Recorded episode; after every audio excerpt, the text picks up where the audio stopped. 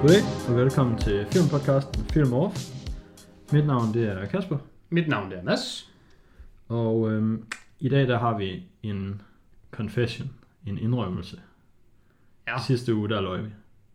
Ja. Der kom løg, løgn ud af vores, der kom løg ud, der kom løgn ud af vores munde, fordi vi sagde, at i den her uge, der ville vi have 2020 recap. Ja.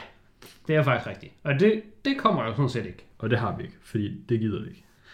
Ej, der, er- der er nogle 2020-film, som stadig mangler at få release, til trods for, at vi lige pt. lever i 2021. Ja. Det er jo fordi, de har haft sådan en to ugers biograf-release i, i to biografer i Los Angeles, og så tæller det som en 2020-film. Men så skal man vente til midt ind i 2021 eller sådan noget med at få en øh, ja, før det kommer video På, on demand. før det kommer på streaming, eller ja, demand, eller kommer i danske biografer for den sags skyld. Dem skal man så lige vente på, de er åbne. Ja, ja, men Man det er, dog en, en, det er jo dog en ting, at danske biografer kan være åbne, kontra ja. de amerikanske biografer. Der er det ikke rigtig en ting. Nej. Men det er i hvert fald, øhm, der er strenge vilkår for at få fingrene i nye film Ja. lige nu. Så Og 2020-listen, den, den vil, jeg, vil, jeg vil føle, at det vil være lidt forkert. jeg synes, de sidste, de nederste fire eller tre eller sådan noget på mine er ynkelige at have på en top 10 for et årliste. Ja, jeg, jeg har dog ikke lige styr på, hvor mange jeg synes det samme om, men, men jeg har nok også, rent mentalt har jeg nok kun fem, jeg faktisk synes fortjener at være på en top 10, hvor Mm. det, er sådan, det er egentlig fint nok. Der vil være andre år, hvor de ikke vil have kommet på, sådan nogle virkelig stærke år, og så nogle svage år, som 2020 jo bare har været, der, der er det okay, de lige sniger sig ind. Ja. Ej, på samme måde med for eksempel et, øh, hvad hedder den, Green Book, der, der vandt årets film. Jeg synes, den, Green Book er en rigtig god film, og jeg kan sagtens forstå, at den vandt årets film. De Oscars, den har vundet, synes jeg ikke er ufortjent. Den havde bare et svagt år, så det var bare heldigt for den. Ja, Ja. Og så har der bare været sådan noget som 2019, hvor der bare var sådan, altså 1917 kunne sagtens have vundet. Den var jo nærmest en favorit til at have vundet, hvilket som helst år den stillede op, sammen med Parasite. Og jeg synes altså også, Joker kunne sagtens have vundet årets Nå, film. Det er jeg enig med dig i, at det kunne den godt. De kunne alle tre have vundet over Green Book nemlig. Ja, Så man har, bare, man har bare nogle svage år. Det bliver 2020. Så det er ikke så meget derfor, jeg synes, vi udskyder den. Det er lige så meget bare det. Det er en skam at lave en liste, Hmm. man ikke kan gå tilbage og redigere i, når man har set andre film. Og der er bare nogle 2020-film, som man mangler at se. vi klipper, vi klipper dem bare ind. Det kan man bare en lol. Altså, hvis det nu skulle være sådan en liste sådan på nettet, så kan man altid redigere den senere. Men der er jo den der Minari, Ja, den vil jeg meget gerne se. Den har, har fået meget omtale. Og så er der også Promising Young Women, som jeg også gerne skal se, om de skal med på listen. Mm. Og så er der nok også nogle andre. Så, ja. så det bliver en regulær episode den her gang, hvad vi prøver at sige. Og En god det var gang. jo... vi Øh, har snakket om én film. ja, men den, det, det gjorde det altså svært for mig at vælge, for det var jo lidt min tur til at vælge. Og jeg havde jo kun lige en dag til at komme op med det. Og Ja, det var sådan i forgårs, vi besluttede os for, at vi ikke gad at have 2020-episoden. Ja. Så jeg synes, det var ret svært at vælge én film, der ligesom kunne få lov til at bare få sådan den her The Good Treatment. Mm. Så jeg havde lidt op at vende, og jeg, jeg kunne egentlig godt tænke mig Die Hard, fordi jeg havde lige set Die Hard 1 her i Mm. julen, fordi Ja. jeg skulle lige tjekke, om det nu var en julefilm. Uh, Var og, det nej, det synes jeg stadigvæk ikke, det er. Men det var faktisk bedre, end jeg huskede den. Fordi jeg huskede den på 9 ud af 10, og jeg har sgu bombet den til 10 ud af 10. Øhm, så jeg ville egentlig også gerne lige se 2'eren og 3'eren, og så, så kunne vi have taget trilogien. Men øh, det kunne vi ikke lige nå at se på en aften. Nej. Og jeg synes ikke, det er særlig fedt at tale om dem, hvis man ikke lige har set dem. Så jeg skulle finde på noget, der kunne sådan stå alene. Det kommer nok ikke som nogen overraskelse, det her, men jeg har aldrig set træerne i mit liv. Har du ikke set 3'eren? Nej. Die Hard 3? Den er altså virkelig god. Ja, den. Den er altså virkelig god. Den har jeg ikke set. Den er måske bedre end 2'eren. Jeg, 3'eren er den med Samuel heller ikke, Jackson. jeg ved ikke, om jeg har set hele etteren. Nej, jeg, okay.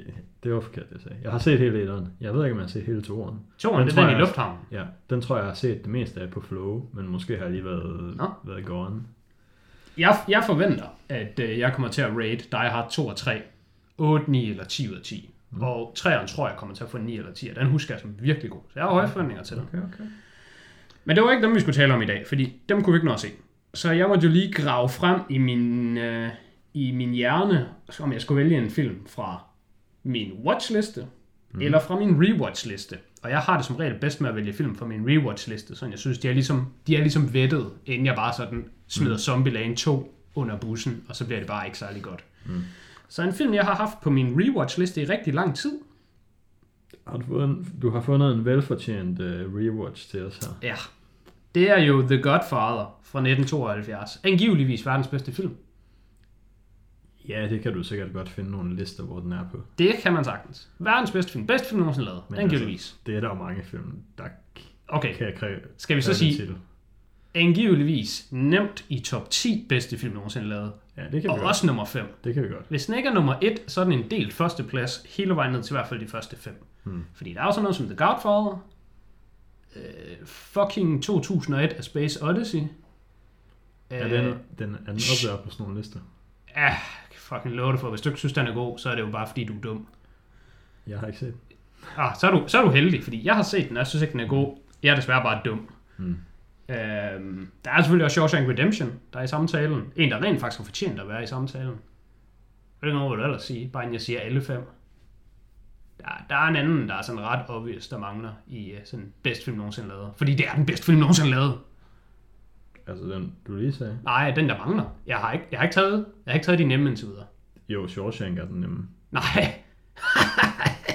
Citizen Kane, min ven. Bedst film nogensinde lavet. Hmm. Bedst film nogensinde lavet, Kasper. Ja. Citizen Kane. Bedst film nogensinde lavet.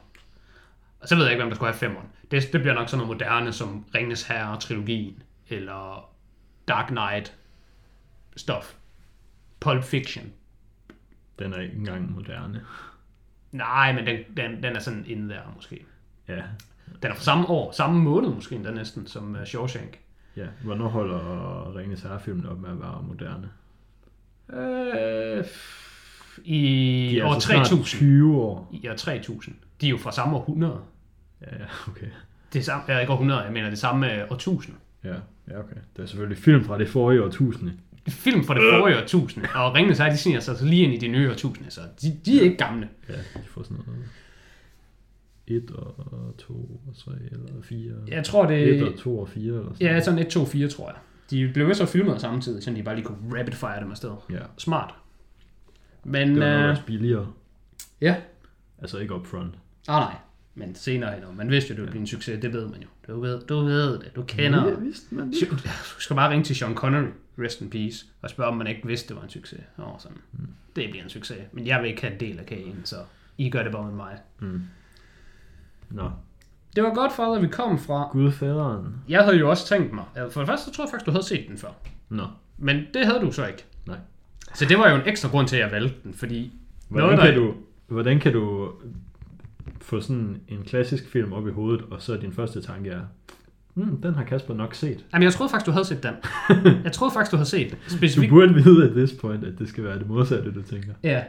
ja, hvis du har set et eller andet pislort, på net, der er udkommet på Netflix for en uge siden, så er jeg nok sådan, ja, den har Kasper været inde over. Mm. Elsker bare, det, det der er på banneret på Netflix, det, det skal man trykke på. Men altså, jeg synes heller ikke, jeg kan få så meget flame for at se film fra 2020, når vi er ved at prøve at kompilere en god liste af film fra 2020. Um, no flame. Mm. Nå, men hvad jeg vil jeg sige, at det gode ved, at jeg kunne vælge Godfather, er jo, at jeg har jo en magt over dig hver anden uge, hvor jeg bare kan få tvinge dig til at se film. Yep. Og det gode er, at jeg, jo, jeg jo, som regel er jeg god af mig, og så mm. vælger jeg, at du skal se gode film, som du ikke selv kan tage dig sammen til. Mm. Fordi du, du havde jo ikke set 12 Angry Men før. Nej. Og den er vel en af dine yndlingsfilm nu. Altså, den er i hvert fald rigtig Den er nok en top 10, er den ikke det? All time? Mm, det ved jeg ikke. Det kunne godt være. Hvad med den skyldige? Den er ingen top 10 for all time, men den er god. Ja, ja. Altså, de er det begge to Ode to my father. 9 ud af 10 og yes. Ja. Eller 3. Ja, det skulle jeg da nok mene. Mm. Og så nogle gange, så er jeg jo så det modsatte. Så vælger jeg sgu en lortefilm at smide på. Mulholland Drive har jeg dog ikke smidt på dig endnu. Men, Jo. Har jeg det? Dude, vi har haft en episode om Mulholland Drive. Nå, det kunne jeg ikke engang huske. Jeg fortrænger den bare fra min hjerne. Nå, jeg troede faktisk bare, jeg havde overvejet, at vi skulle have en episode, og så havde jeg hoppet fra den. Nå, så god er jeg ikke engang af mig Nå, men så kan alligevel. du gå hjem og høre den, og så være sådan, wow, det er godt nok fresh content. Det har, det har jeg aldrig hørt om før. Wow, det er godt nok mærkeligt, men jeg er godt nok enig med det, at Mads han siger. Fuck, det er godt sagt. Mm. Så det, jeg flipflopper lidt, om du skal have noget, der er godt eller skidt. Og øh, jeg er jo spændt på at høre, hvad mener du om Godfather? Hvorhen er vi? Positiv, negativ, neutral. Negativ. Vi er negativ. Ja. Og jeg siger vi, fordi jeg er også negativ. Ja. ja. Jeg kan ellers se, at du var positiv. Du, havde en po- du blev positivt overrasket over filmen. Jeg har sgu valgt at bombe den i forhold til, øh, til, til, hvordan jeg huskede den. Men det skal vi nok komme ind på. Øh, som jeg ellers plejer at sige her i starten, så øh, vi taler jo detaljeret om filmen mm. her på Film Off, så der kan forekomme spoilers. Det er en meget gammel film, det er en meget ikonisk film. Jeg vil sige, der de spoilers, vi kommer til at tale om, det er sgu ikke noget, du skal være ked af. Hvis du ikke har set Godfather endnu, du kan roligt lytte videre, øh, Ja. uden at du får ødelagt filmen, sådan spoilermæssigt. Fordi jeg ved ikke rigtigt, om jeg synes, der er nogen spoilers i filmen. Man kan, Nej, man kan altså- godt sige, der er nogen... Hvis der er noget, man kan spoil, så står det også her i det her recap inde på Letterboxd, og sikkert også på IMDb i hvert fald. Ja, jeg synes, der er nul at spoil i filmen. Mm. Øh, den er spoiler-free, så øh, I lytter sgu bare videre. Så hvis du nogensinde har tænkt, om du vil se Godfather og ikke helt var lidt sikker, så kan det jo være, at vi måske kan vippe dig den ene eller den anden vej. Ja, nok ikke den anden. Nej, sgu nok mest den anden. øhm, hov, jeg er amatør. Ja, det er så lang tid siden, vi har haft sådan en type episode her, at jeg har ikke engang min, øh, min template åben. Med, øh, jeg plejer jo lige at sige, Ja. hvilke ting vi plejer at komme ind på. Jamen altså, vi starter jo med som regel at fortælle, at filmen er instrueret af Francis Ford Coppola, som har lavet den, og Apocalypse Now, og andre film, man også kender sikkert. Ja, det er i hvert fald, han er sådan et, han er et anerkendt navn. Han er vel anset. Ja, men det er jo sådan primært for Godfather. Ja. Øhm, Så, jeg kan se, at jeg har set The Rainmaker, han har lavet. Den er faktisk okay. så er der en masse gamle kendinge med i den, altså Al Pacino, Marlon Brando. Noget, der så i virkeligheden er spændende ved, når du siger det, gamle kendinge. Det her, det var Al Pacinos breakout role. Mm. Det var ikke hans allerførste øh, skuespiller credit, men det var hans første leading role. Mm. Øhm, og jeg vil også gå så langt og sige, at det her det er hans første sku- sådan skuespiller credit, fordi altså, han havde været med i noget andet før. Men det er ikke sådan en rigtig store film, eller sådan en rigtig film, hvad man skal tillade sig at kalde det. Øh, men det var hans første leading role. Ja, jeg, Og, jeg tænkte faktisk slet ikke over, at det var Al Pacino. Nej. Altså, det, det var først, da der kom credits, eller Nå, bagefter. jeg tænkte enormt meget over det, fordi jeg tænkte, hold kæft, det er sindssygt, hvor meget Al Pacino, han ligner Al Pacino i 1972. Det er godt nok vanvittigt. Det kan jeg godt se nu, når jeg får det at vide. Jeg synes, det er totalt vanvittigt. Altså, jeg ved godt, folk de elsker Keanu Reeves og siger, åh, han, Keanu Reeves, han er ikke en dag over for 10 år siden, og det er han selvfølgelig heller ikke. Men Al Pacino, det var godt nok vanvittigt, hvor meget han lignede sig selv, synes jeg. Ja, ja. Men det er bare, jeg synes, når man, når man ser film, der er så gamle her, sådan, den her film er 50 år gammel, så forventer man ikke at se skuespillere, som man også har til de ting i nutiden. Det er altså, Så man tænker ikke over, åh, oh, det er sgu da ham, jeg kender fra noget, jeg har set, der er nyere. det er heat. Det er sgu da heat. Ja, ja. Ja, det tænker man ikke. Hit er også lidt gammel. Ja, jeg ved ikke, hvad, hvad tænker du så i en nyere film? Åh, oh, det ved jeg ikke. Fordi jeg var faktisk lidt overrasket over, at Al Pacino har faktisk ikke været med i så super mange film, som jeg egentlig havde tænkt på. Altså hvis man tænker på, at han har haft en snart 50-årig lang karriere, Hmm. så har jeg faktisk regnet med, at han ville være med i flere film. Altså, han har været med i 85. Nej, det tæller ikke. Jeg kan se, at du er inde på Letterboxd lige nu, og Letterboxd er jo bare en lorte hjemmeside. Så de har jo bare sådan noget... The Making of Scarface, det er en film. The Making of the Irishman, det er en film. Okay. Øh, bagom Al Pacino, det er en film. Altså noget lort. Letterboxd er en lorte hjemmeside. Okay, okay, okay. okay. Øh, men jo, det er det, vi plejer at komme ind på. Jeg synes bare, vi skal holde os til Al Pacino og Marlon Brando. Jeg gider ikke engang tale om ham, der er Francis Ford Coppola. Udover, Nej, nej. det her, det, var, vi det, her det, snakket. det var også en af hans første film. Jeg tror, det var hans første store film, han instruerede. Og jeg vil selvfølgelig mm. sige, det er sat med godt gået at være sådan en... Det, det er ikke en debut, men det her det er, hvad jeg vil kalde en debut. Netop mm. samme, altså hvis du har instrueret nogle små film og nogle ligegyldige film, sådan nogle yeah. pisfilm. Jeg tror, det var hans første studio-debut. Hmm. Jeg ved ikke, hvor stor den her film var, da den kom ud, men jeg forestiller mig forholdsvis stor. Den var kæmpe stor. Den var revolutionerende. Hmm. Øhm, men det er jo, som, som, som du siger, det, det er ikke altid, at det er sådan. Shawshank Redemption var jo for eksempel ikke stor, dengang den udkom. Ja. Men øh, den her, den var øh, revolutionerende i den forstand, at øh, den tog gangsterfilm og simpelthen flippede på hovedet. Øh, gangsterfilm var tidligere forventet at være sådan noget B-film. Det Mm. var sådan noget, og det var egentlig også det, der var meningen med Godfather, den skulle jeg til at starte med. Uh, Nå. Det skulle bare være sådan en low-budget B-film, der bare lige skulle banges out, fordi en af studierne, de havde rettighederne til den som bog. Men så i takt med ham der, Francis Ford Coppola, han udviklede den, så blev han mere og mere forelsket i historien, og smed flere ting i, og, og, og ændrede tonen på den, og sådan noget. Så alt det der håndværksmæssige noget, alt det der sådan historiske noget omkring, det kan jeg et eller andet sted godt respektere. Mm. Men det er jo ikke noget, du ved, fordi... Hvor skulle du vide det fra? Du ved det kun, fordi jeg lige har fortalt dig det. Og vores lyttere ved det kun, fordi de har fået det at vide nu. Og jeg ved det kun, fordi jeg læste det i går, da jeg lige sådan tjekkede op på filmen. Mm. Og det er selvfølgelig meget fedt, men altså, det gør ikke filmen bedre, sådan rigtigt. Noget jeg synes, noget jeg lagde mærke til, da filmen startede, som jeg synes var lidt sjovt, det var, at øhm, den starter ikke med Directed by Francis Ford Coppola. Den starter med øh, A Film by Mario Puzo, som er ham, der har skrevet, øhm, han har skrevet den originale bog, men han var også med til at skrive screenplayet. Mm. Og så er det først til sidst, at Francis bliver credited, Ja, okay. hvor at nu til dags, der føler jeg tit, det er omvendt. Ja, helt sikkert. Det er helt sikkert omvendt. Man er jo gået meget væk fra øh, sådan, hvad hedder sådan noget, pre-credit, som man skal kalde det. Altså i, i 90'erne Ja. var det jo meget almindeligt, at i løbet sådan en film tog næsten 5 minutter om at komme i gang, og der kom sådan alle skuespillernes navne og sådan noget. Det er man jo gået væk fra. Men jeg synes dog stadigvæk, at det, det forekommer relativt ofte, at selve instruktørens navn kommer i starten af filmen. Ja. Øhm, det, det er stadig normalt nok. Øh, men alt andet, det, det er shoved om bagved. Så det er egentlig ret, det er lidt omvendt. Mm. Øhm, Al Pacino, han, han gør det sgu ret godt herinde. Ja, Det- det vil jeg give også, at Al Pacino han er god. Han, øh, jeg vil ikke sige, at han bærer filmen. Fordi filmen, den bliver overhovedet ikke båret. Men jeg synes, han gør filmen bedre, end hvad den er. Mm. Og jeg synes ligeledes, at Marlon Brando gør filmen dårligere, end hvad den er. Jeg ved godt, at folk de synes, han er en legende, og det har han sikkert også. Men jeg synes godt nok, at han trækker den her film ned. Jeg kan ikke lide hans portrayal. Jeg kan ikke lide den måde, han taler på. Jeg synes, han er utydelig. Jeg synes ikke, det er ja. sejt. Han snakker lidt som sådan... Jeg ved ikke, om du nogensinde har set Futurama. Men der er øh, Richard Nixon med. Ja, jeg har ikke set Futurama. nej. Så Marlon Brando som Vito Corleone, han snakker lidt som Futuramas parodi på Richard Nixon. Okay. Altså, han har også nogle prosthetics i munden, for han skal se ud, som han gør. Ja. Og sikkert også tale, som han gør. Så det er jo en overlagt kreativ beslutning, og den er jo helt sikkert virket, fordi det er jo angiveligvis den bedste skuespiller-performance nogensinde. Angiveligvis. Det, jeg vil også putte den, den er sgu nok også i top 5. Der er fucking ham der idioten i, øh, hvad hedder den der lortefilm, som er god.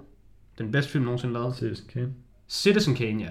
Der er Orson Welles i Citizen Kane bedste performance nogensinde. Og så tror jeg, så tror jeg altså, så tror jeg sgu Marlon Brando i Godfather, han er, han er også op der. Han kommer nok ind som en hurtig anden eller tredje plads. Ja. Men jeg synes godt nok, han var dårlig. Jeg synes, øh, jeg så filmen uden undertekster. Øh, for det er jeg egentlig begyndt på nu. Jeg, jeg, jeg er faktisk bare begyndt på, at lade være med at sætte undertekster på. Og jeg synes faktisk bare, at det er fint.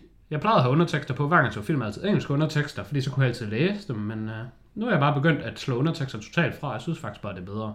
Men jeg havde lyst til at slå dem til, hver gang han åbnede hans fucking kæft, og bare mumlede lort. Havde du undertekster på det italienske så? Ja, Okay. men kun nogle gange. Okay. Det havde jeg nemlig også. Jeg, eller, ja, altså jeg så den med fuld undertekster. Jeg så den bare ind på Amazon, der på Amazon Prime. Ja. Og der havde jeg bare de undertekster, der er derinde slået til. Men der er kun undertekster til noget af det. Hørehæmmede undertekster, og italiensk, der blev snakket, det var sådan split mellem, nogle gange så stod der bare talking Italian. Ja, Nogle gange så stod der rent faktisk, hvad de sagde, og andre gange så stod der bare fucking ingenting. ja. Samme her. Og jeg fattede det ikke. Jeg var sådan, øh, altså, det- Det var mega dårligt. det var sindssygt dårligt. at Det var sådan, man kan forstå en ting, hvis man ser den i sådan en eller anden bootleg DVD, man har købt i Thailand på et marked, men når man ser den de officielle steder, så jeg var nemlig også sådan, er det meningen, jeg skal forstå det her? Fordi andre gange har de talt italiensk. Præcis. Jeg er endda ham, der sådan forsvarer ikke at have undertekster på fremmedsprog, hvis det er meningen, at hovedpersonen ikke skal kunne forstå det. Men det her var i samtaler, hvor hovedpersonen snakkede italiensk med en anden. Det var meningen, man skulle forstå det, fordi der Ja. var også bare scener, hvor man fik det. Så Ja. ja, altså, folk der har Ja, ja, hørt og, andre... kontek- og konteksten var ikke forskellig på de scener. Nej. Og altså folk, der har hørt med, ved jo, at jeg hader sådan noget. Jeg synes, det er utilgiveligt, når der bare står speaking Italian. Jeg vil fucking vide det. Om det så, om det så er ligegyldigt. Om det så er meningen, hovedpersonen ikke skal vide det. Jeg vil vide, hvad han ikke skal vide. Jeg synes altid, der skal undertekst på. Og jeg synes, det er uforsvarligt ikke nogensinde at gøre det. Selv hvis du har et opfundet sprog. Så har jeg fucking, når de taler elverland i fucking elverland i et Ringens Herre, så skal jeg vide det. Mm. Det skal jeg. Jeg synes, det er til grin ikke at få at vide. Og det gør man ikke her i verdens bedste film. Så det er i hvert fald allerede... Det er allerede en minus, vi lige tager her. Minus et halvt point. Det, jeg ved ikke, hvor mange point vi skal trække fra, men der skal trækkes point fra. Så nu er vi i hvert fald allerede på den aktive 10. Så på 9.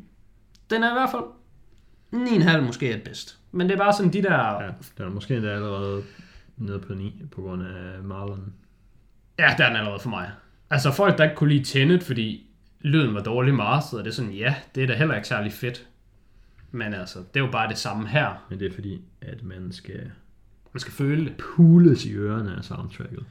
Ja, jeg synes, det er lidt ærgerligt med Tenet. Uh, jeg skal lige have rewatchet den her, inden uh, sådan jeg lige kan finde ud af, hvor han på min liste den ender over 2020. For jeg regner med, den, den er helt sikkert inde der, men jeg ved ikke lige hvor. Mm. Men jeg forventer, at jeg kommer til at sidde og se den med fjernbetjeningen i hånden til at skrue op og ned. Og jeg har faktisk tænkt mig, den vil jeg nemlig se uden undertekster. Fordi mm. jeg husker den til at være ret fin. Ja. Men jeg tror bare, det var fordi, jeg så den i biografen, og det var med undertekster. Så skal jeg prøve at se på On Demand, øh, uden undertekster, og så se, se, hvad der sker. ja. Hvad synes du så om Marlon Brando? Hvad synes du om hans karakter? Altså, jeg synes ikke, han var helt så dårlig, som du synes, men jeg synes måske også, han var sådan lidt, sådan lidt hammy. Han spillede den sådan lidt op for galleriet. Ja, Øhm, og det er selvfølgelig, når der, altså, det er jo en performance, der sådan stikker meget ud fra, hvad man er vant til. det er det helt på sikkert. det tidspunkt, og det er sikkert derfor, den har fået så meget praise, fordi det er sådan, wow, det her er meget anderledes, end det normalt er. Men anderledes er jo ikke nødvendigvis godt. Jeg vil gengæld gå så langt at sige, jeg kan godt forstå det. Der er nogle gange, hvor der er nogle ting, der er meningen, der skal være gode, og jeg kan ikke engang forstå, de gode. Mm. Jeg, er sådan, jeg, jeg kan ikke begribe, at nogen synes, det her er godt. Jeg tror bare, det er Kajsons nye klæder. Alle, der siger, det her er godt, de lyver bare over for sig selv, og så over for mig. Ligesom folk, der siger, de godt kan lide snaps. Ja. Ja, det tror jeg, den kan jeg godt være med på. Folk, der siger, de godt kan lide snaps, det er jo bare en løgn. Hvem er det, du lyver for? Du snyder i hvert fald ikke mig, og jeg tvivler på, at du snyder dig selv. Med det sagt, har du nogensinde mødt nogen i virkeligheden, der kunne lide The Godfather? Jeg har ikke diskuteret med rigtig nogen, om de kunne lide den. Jeg har aldrig i mit liv mødt nogen, der kunne lide The Godfather. Jeg så Af den, unge mennesker. Ja, altså jeg så den i går med min kæreste, og hun synes også, den var ikke særlig god. Nej. Jeg vil ikke sige, den er forfærdelig, bare rolig. Men jeg synes ikke, den er særlig god. Den, den holder ikke op i 2021. Den holder ikke op til et moderne publikum. Den er simpelthen for lang og for intet sigende og for ligegyldig. Yes. Der, er, Altså, der er for mange huske- ligegyldige scener Vi deri. snakkede ikke rigtig om... Vi, vi havde ikke en episode om The Irishman, men vi har snakket om den Ja, i vores Oscars episode for eksempel. ja, Og den her leder sgu lidt af nogle af de samme ting. ja. Dog bedre end The Irishman, vil jeg sige. Ja, den er bedre end The Irishman. Den er også kortere. Åh, oh, py ja. Den er nok en halv til en hel time kortere. Er Irishman ikke sådan fucking 340 eller sådan Jo, noget? det tror jeg måske, du har ret i. Den Ja. er faktisk ret lang. Og den her, den sniger sig ind lige under 3 timer. Lige under 175 minutter, 100, eller 178. Ja, sådan to, to timer og 53-54, tror jeg, der er, den slutter. Yes. Øhm, ja, så det, det hjælper jo lidt på det, kan man sige. øhm, Ja, altså hjælper versus The Irishman specifikt, men er stadig alt for langt i forhold til en normal ja, helt sikkert. human, Altså, human being film. nu kan jeg ikke huske, hvad det var, jeg skulle til at tale om, men nu hvor vi bare taler om runtime, Mm. så kan jeg jo lige sige, at det, der er problemet med runtime i, øh, i Godfather, jeg har jo forberedt mig lidt med nogle punkter, fordi jeg kan jo ikke kritisere den her film, uden at ligesom have noget at sådan bagt op med. Nå, det var det, jeg skulle til at tale om. Bum. Vi tager lige den anden til færdig. Jeg har aldrig mødt nogen i virkeligheden, Nå, ja. der synes, filmen er god, ja. ja. udover gamle mennesker. Og med gamle mennesker, så mener jeg bare sådan 45 plus som minimum. ja. Sådan vores forældres Ja, generation. det er forældrenes generation. Øhm, men dem, jeg så til gengæld har mødt, der synes, den er god, de er altid sådan lidt, "Øh, den er mega god. Og så spørger jeg dem, hvorfor er det egentlig, den er god? Og så siger, "Øh, hvorfor? Det var spørg dig seriøst. Det er da et mesterværk. Det er fordi, den er et mesterværk. Det er jo egentlig bedste film nogensinde. Og de kommer faktisk... Jeg har aldrig nogensinde hørt nogen komme med et reelt argument. Hmm. De er altid bare sådan, "Øh, hvad, hvad, hvad delen? Og sådan bare lige for at hurtigt lige binde sløjfe på det. Altså, jeg synes nok, Weather With You er, er... Jeg synes ikke, det er den bedste film nogensinde lavet, men det er min yndlingsfilm. Hmm. Og jeg kan nemt forsvare, hvorfor. Jeg synes, soundtracket er det bedste soundtrack i en film of all time. Og jeg hører det regulært. Jeg hører det flere gange om dagen, hver dag. Og det har jeg gjort i, i snart et år nu. Mm.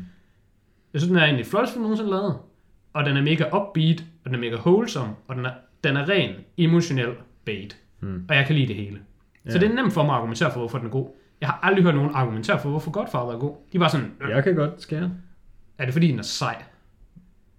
Nej. Okay, hvad så?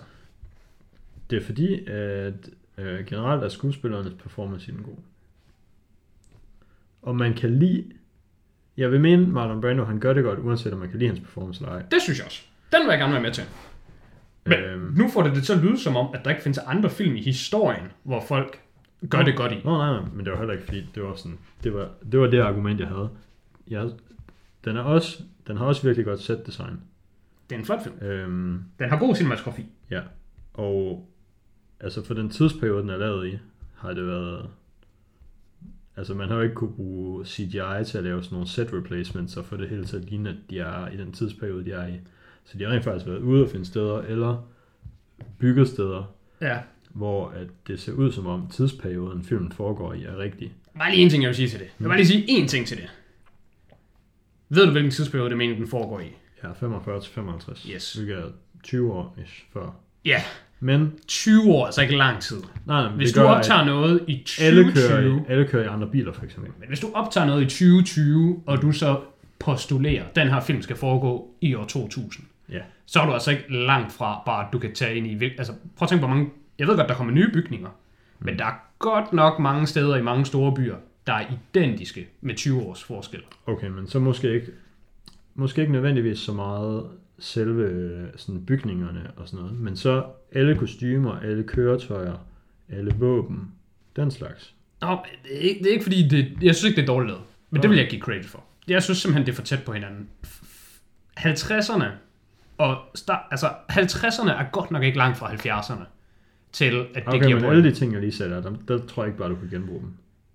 Nej, men altså, de eksisterer jo stadigvæk. Nå, ja, ja, sure. Altså, det er meget sværere i 2021 at finde biler fra 1940'erne, end det må rigtigt. være i 1970'erne. Det er rigtigt. Meget, meget sværere. Ikke bare sådan 20 år sværere. Nå ja, men nu kan man bare CGI dem.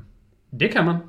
Men altså, det, det er sgu ikke det sværeste i verden. Den, Ja, sure. den er jeg ikke about. Men jeg kan godt forstå, at der er nogen, der snubler over sin egen logik ind i den konklusion, at det er godt Nå, gået. ja, altså jeg siger heller ikke her, er, hvorfor jeg synes, den her Nej. film er en af de bedste film for all time. Jeg, bare, jeg sagde Ja. ja. bare, her er en af grundene til, at nogen, Ja. her er et argument, nogen kunne have, for Ja. at de synes, det er Jeg er enig. Den, den logik kan man godt snuble over, og så komme ind i en forkert konklusion. Men hvis vi bare tager hele det sæt- de har going on i Sicilien, hmm. hvor de bare går rundt i sådan nogle fucking ruiner ude i fucking Lars Tønskids mark, og det bare ligner lort. Hmm. Du kan sgu da bare rejse til Sicilien i dag, og så ser det sådan ud ude, altså...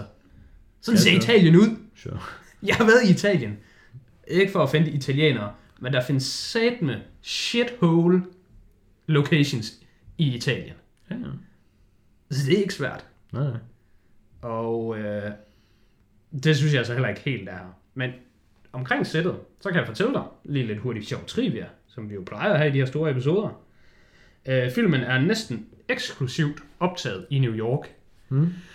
Hvilket er sådan virkelig noget, den skal have ros for, synes folk. Jeg er sgu ligeglad. Men øh, Fordi det er der, den foregår. Fordi det er der, den foregår. Men det, der er vigtigere ved det, det er, at øh, der er en meget højere øh, beskatning på at øh, optage film i New York. Så jamen, det, det er legit, det her. Ja, ja. Studiet ville ikke have, at den skulle optages i New York. Det var noget, Mr. Francis han virkelig skulle kæmpe hårdt for, mm. at den blev optaget actual location i actual New York, hvor det foregår. Fordi det er simpelthen bare billigere at optage i andre stater. Altså, det kan man da godt Nå. synes er fedt nok, hvis man er en amerikaner, der bor i New York og kender stederne. Ja. Og også lever i 70'erne. Fordi for det første, så ser de steder ikke sådan ud i dag. Nej, Så nej, det er jo- jeg, jeg Det er jo ikke bare, sådan, det er jo ikke sådan, man ser filmen i dag, og så er sådan, wow, det der sted, det er lige nede i min baghave, det ser, det ser sådan ud, som det skal se ud. Altså, jeg, jeg giver dig ret. Altså, jeg synes, den her film, den ligner, den foregår i New York. Men den her kunne have været optaget i amerikansk storby, og så har det bare været for mig, der bor i, Danmark, bare været sådan, check New York, Ja. den får lige en checkbox. ja. Der er sådan, der er sådan en lang liste af byer, som de altid bruger som andre byer. Der er sådan, hvis de skal filme i New York, eller hvis de skal filme noget, der skal foregå i New York, så tror jeg nærmest, alle de filmer det i måske Vancouver. Fordi det er i hvert fald en eller anden øh, Ja. by i Canada. Ja. Fordi den ligner New York meget. Og de eneste, der ved det, det er folk fra New York eller Vancouver, der ved, at det er galt. Måske. Ja, og det har sikkert noget at gøre med billigere øh, skat. Ja. Øhm, men det er også noget, man får ros for, og Mm. det kan vi da godt give en ros for. Udover det kan vi ikke. Men Nej, altså jo, Altså det, det føler jeg, altså det kan den aldrig få ros for af nogen, der er danskere og siger, den er god på grund af det her. jo, fordi det er jo der. Du skal tænke på, der er jo folk, der giver den her 9 ud af 10 og 10 ud af 10. Og det er jo sådan, åh, oh, du skal tænke, var dyrere at lave. varmt fordi, at de ikke gik ned på integriteten, Kasper. Der er, de gik ikke ned på integriteten. De var sådan, den her film, den er ægte ind til benet. Altså giv mig, tag en eller anden film, som jeg har rated 8 ud af 10, og så sig, men okay, den kostede faktisk 20 mil mere at lave. Og så skal den fucking op på 9 ud af 10. Så skal den op. Ja. Det er jo ikke godt. Nej, nej, nej, men jeg tror, det er integriteten. Prøv at forestille dig, hvis i stedet for, at de CGI'ede The Martian, som jeg ved, du kan lide, prøv at tænke, Ja. bare var optaget på Mars. Tænk lige på integriteten. Okay, jeg er back in. Det ville altså være ret sygt. Men Jeg ved ikke, om det er endnu bedre eksempel. De skal jo til at filme en film med Tom Cruise i rummet. Oh, Tom Cruise, Tom han Cruise, skal puttes i en raket og skydes ud i rummet. Og så skal de lave en film. skud ud til Tom Cruise. Raketskud ud. Han skal nævnes, og han har fortjent det. Hold kæft, man. Han er jo, han er jo også en legende. Jeg tror, det er Elon Musk, der skal komme op med en raket. og så er det um, Doug Liman, som er ham, der har instrueret Edge of Tomorrow. Han skal instruere filmen. Jeg er allerede inde. Du havde mig Tom Cruise. Og, Og så tager jeg bare flere gode ting. Så er der bare flere gode ting. Så køb, køb, køb, køb, køb, køb. Ja, ja, det er jo heller ikke, fordi vi skal bruge hele episoden på sådan strawman argumenter for, hvorfor nogen potentielt synes, den her er god, og så skyde dem i sænk, når vi selv har sat dem op, bare lige for at smash dem ned. Det er selvfølgelig lidt unfair. Men min pointe er bare, at jeg har aldrig mødt nogen i virkeligheden. Og jeg talte lige om dem her øh, på arbejdet i dag med nogle kollegaer, og alle, der havde set filmen, de var bare sådan, ja, godt fader, ja, der er noget skrammel. Og det var alligevel 5-6 forskellige personer, mm. rangerende mellem, øh, hvad skal vi sige, slut 20'erne, start 40'erne. Og alle synes, den var noget skrammel. Så indtil videre har jeg stadig ikke mødt nogen i virkeligheden, men jeg kan se, at der er en af mine venner på Letterboxd, der synes, den er god. Så ham har jeg selvfølgelig tænkt mig at spørge næste gang, jeg ser ham. Og jeg forventer, svaret er, det er et mesterværk, men uh, jeg glæder mig lidt til at høre, hvad han har at sige. Du kan få det at vide før, hvis du bare skriver til ham. Jeg ved ikke, om du ved. Ja, jeg skal, jeg, skal, jeg skal putte folk on the spot. Han skal ikke sidde derhjemme og være sådan en eller anden googler, eller sådan en eller anden, øh, jeg svarer lige om en time, når det passer mig bedre, og de skal være on the spot. Det skal være, hey, har du set Godfather? Og så er sådan, ja, det har jeg faktisk. Nå, hvad synes du om den? Og så skal han fucking kunne forsvare at give den 9 ud af 10. Okay, men hvad så med det her? Ja. Man kan ringe til folk. Ja, nu, der bliver det for mærkeligt. det bliver lidt for mærkeligt. Lige grib knoglen. Hey, hvad synes du om Godfather? Jeg skal fucking vide det. Du er den eneste i virkeligheden, jeg kender, der kan lide den.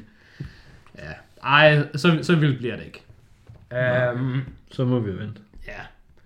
Det var vist også nok omkring ham der Marlon Brando og Al Pacino. Hmm. Resten af skuespillerne synes jeg ikke, som vi behøver at nævne med navn, men jeg kan sige, jeg, jeg synes altså, at de alle sammen gjorde sådan okay. Jeg vil sige, at jeg kunne rigtig godt lide ham, der spiller Tom. Robert Duvall. Ja, han var også god. Han var cool. Jeg tænkte faktisk på, kan jeg vide, om det var rigtigt sådan i bogen, eller kan vide, om de bare lige har puttet ham ind. Kan vide, om de gerne vil have Robert Duvall castet, fordi de synes, han var nice eller god, eller whatever. Mm. Det er jo det, man nogle gange gør. Altså, han var jo øh, sådan hvid-hvid, og ikke italiensk hvid. Han var mere sådan...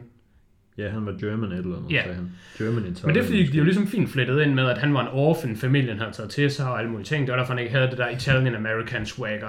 Mm. Det kan godt være, han havde det i bogen. Mm. Det skal man jo tænke på, sådan er det nogle gange. Det var bare Shawshank Redemption, hvor de bare tager Morgan Freeman ind og siger, ved du hvad? Vi skal bruge en hvid, Det er selvfølgelig... irlænding med rødt hår, Ja, men vi vil gerne have dig. ja. Så nu fucking kommer du bare ind. Det er selvfølgelig lidt uh, questionable, at jeg singler den eneste hvide, actual straight hvide mand i en film med en masse, der skal forestille at være uh, en eller anden etnisk minoritet, og siger, ham her, den actual hvide, ham der er rigtig hvid, Ham der, ham der er hvid, hvid. Ham, han, han er min yndling. ja, ham med det lyse hår. Ham kunne jeg bedst. Ham kunne jeg bedst. Altså, de jo alle sammen gode, men hvis jeg skulle vælge Ja. en, der stod ud i forhold til alle de andre, så er det altså ham med lyst hår. Men, men det er sgu der. Ham kan man stole på. Han ligner, han ligner en, man kan stole på, Ja. faktisk. Det er sgu der, vi er. Han, det var, han var den, jeg bedst kunne lide. Så Ja. jeg vil bare lige give ham et shout-out. Vi jeg, jeg synes også, han var fair. Uh, ham kunne jeg helt sikkert også bedre lide end Marlon Brando.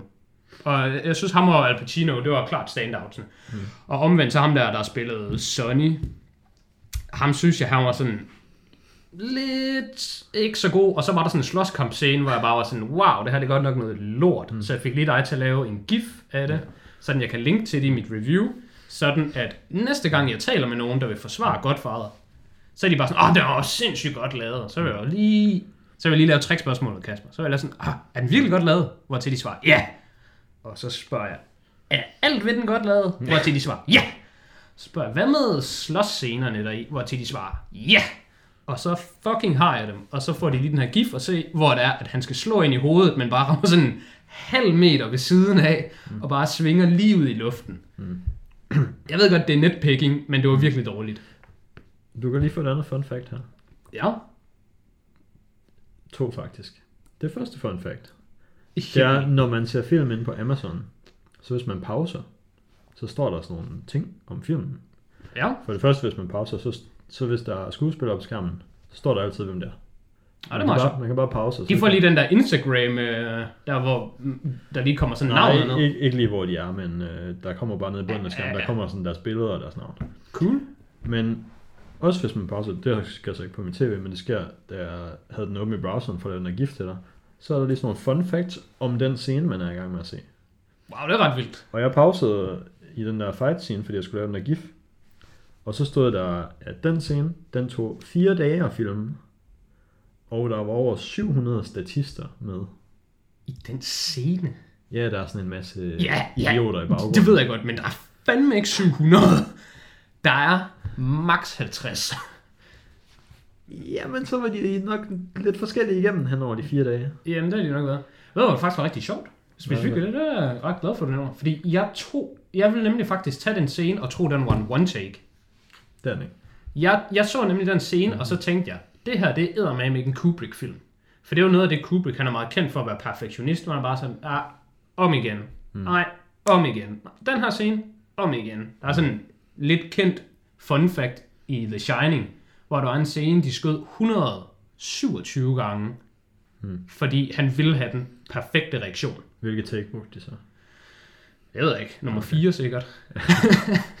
Men der tænker jeg bare med det der slag og hele den her scene, det var sådan, fordi det var jo også mere eller mindre en one take, der var ikke sådan rigtig nogen klip i det, hvilket Nej. det kan jeg faktisk godt lide ved filmen. Altså, den var ikke editet sådan super hårdt.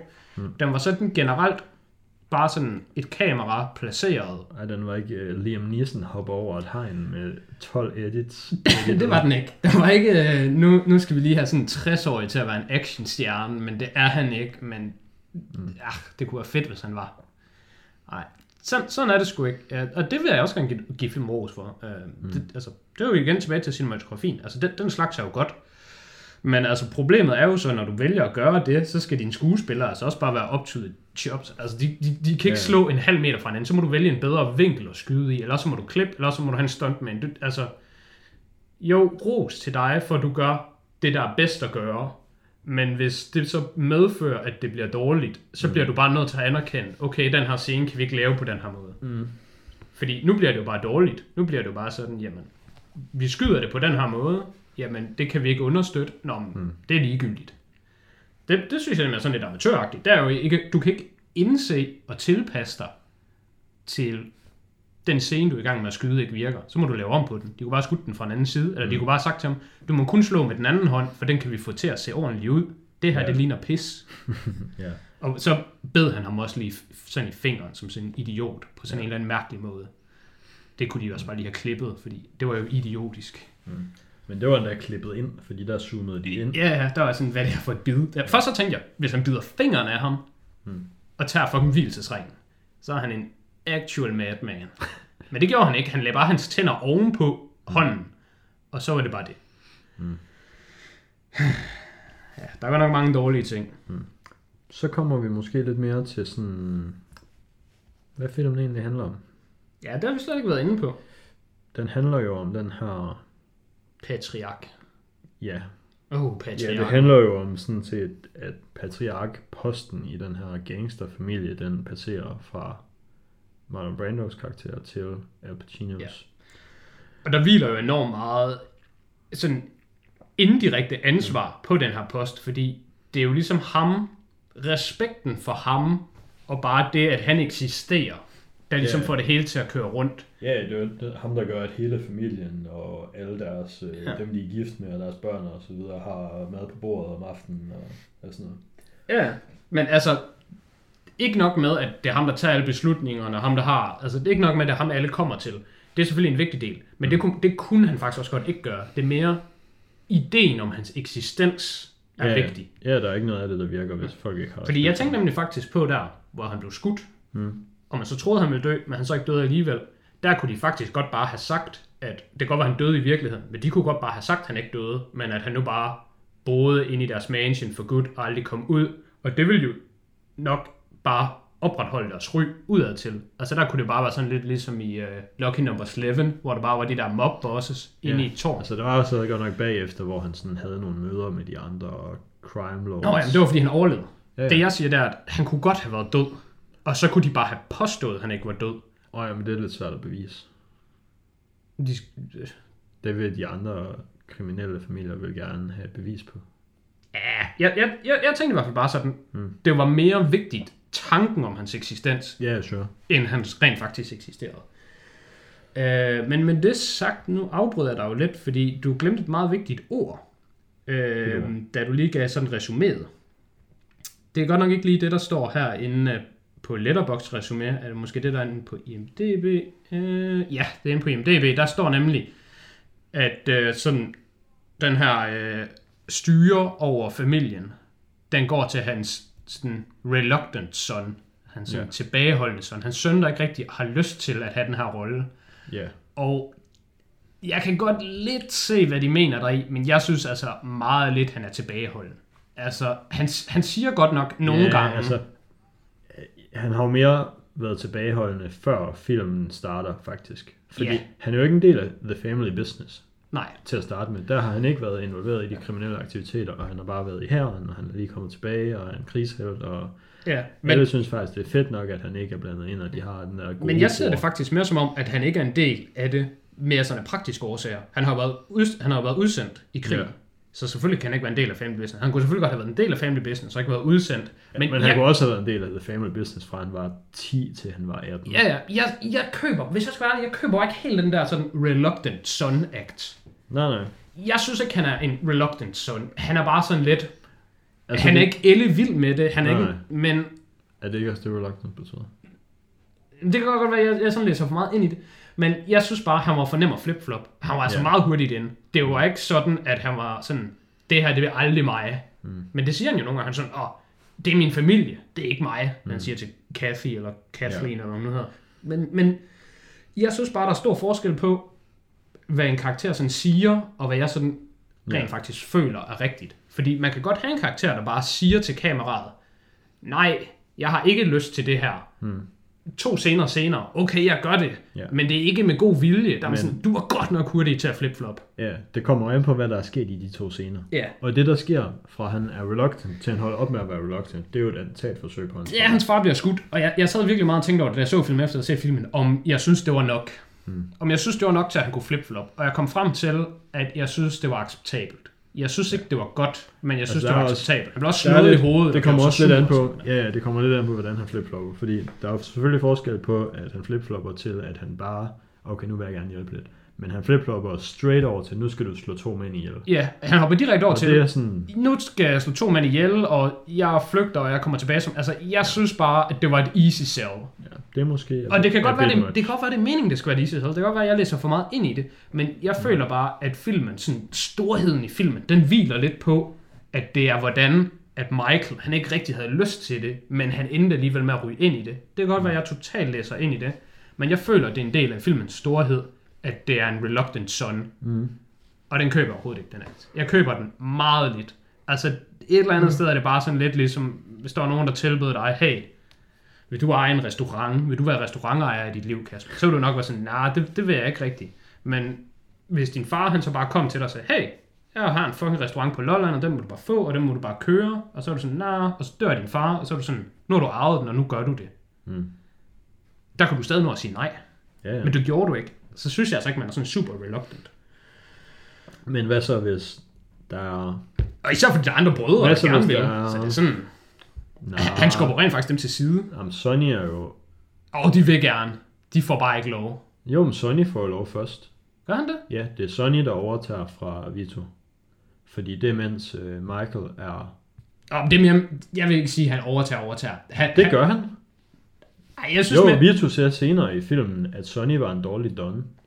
ja, men over, han- overtager han ikke, fordi Michael er ude og gemme sig. Nej, nej, det tror jeg ikke. Vil- Så du Han tror, overtager bare, fordi han var den ældste bror. så du tror, når Michael han kommer tilbage, Ja. så var det aldrig planen, at han skulle overtage det. Det, tror var kun ikke. fordi Sonny han døde. Ja. Okay, det var ikke min opfattelse. Min opfattelse var, at det var meningen, Michael skulle overtage det hele tiden. Men han skulle lige lay low, Ja. så Sonny han var mere en vikar. Det tror jeg ikke. Okay. Jeg synes ikke rigtigt, det er sådan ændret sådan det helt store, Nej. hvad jeg synes om den, men, men det var ikke det, der var min opfattelse. Min opfattelse var, at det var hele tiden Michael, der skulle være det. Mm.